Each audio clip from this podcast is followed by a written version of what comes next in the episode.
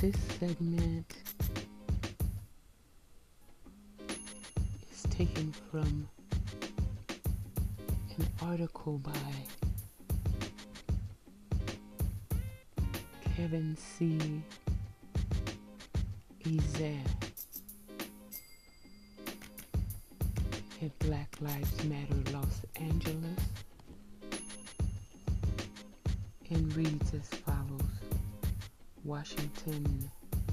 The Supreme Court on Thursday ruled by a 5 to 4 margin that nearly half of Oklahoma is an Indian reservation in the eyes of the criminal justice system, preventing state authorities from prosecuting offenses there that involve Native Americans.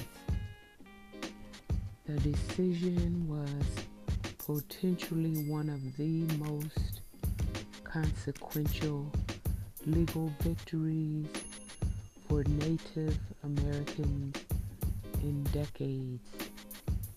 It was written by Justice Neil Gorsuch, a Westerner who has sided with tribes in previous cases and joined the court's more liberal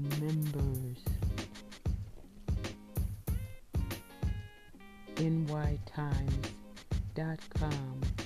Supreme Court rules nearly half of Oklahoma is Indian reservation.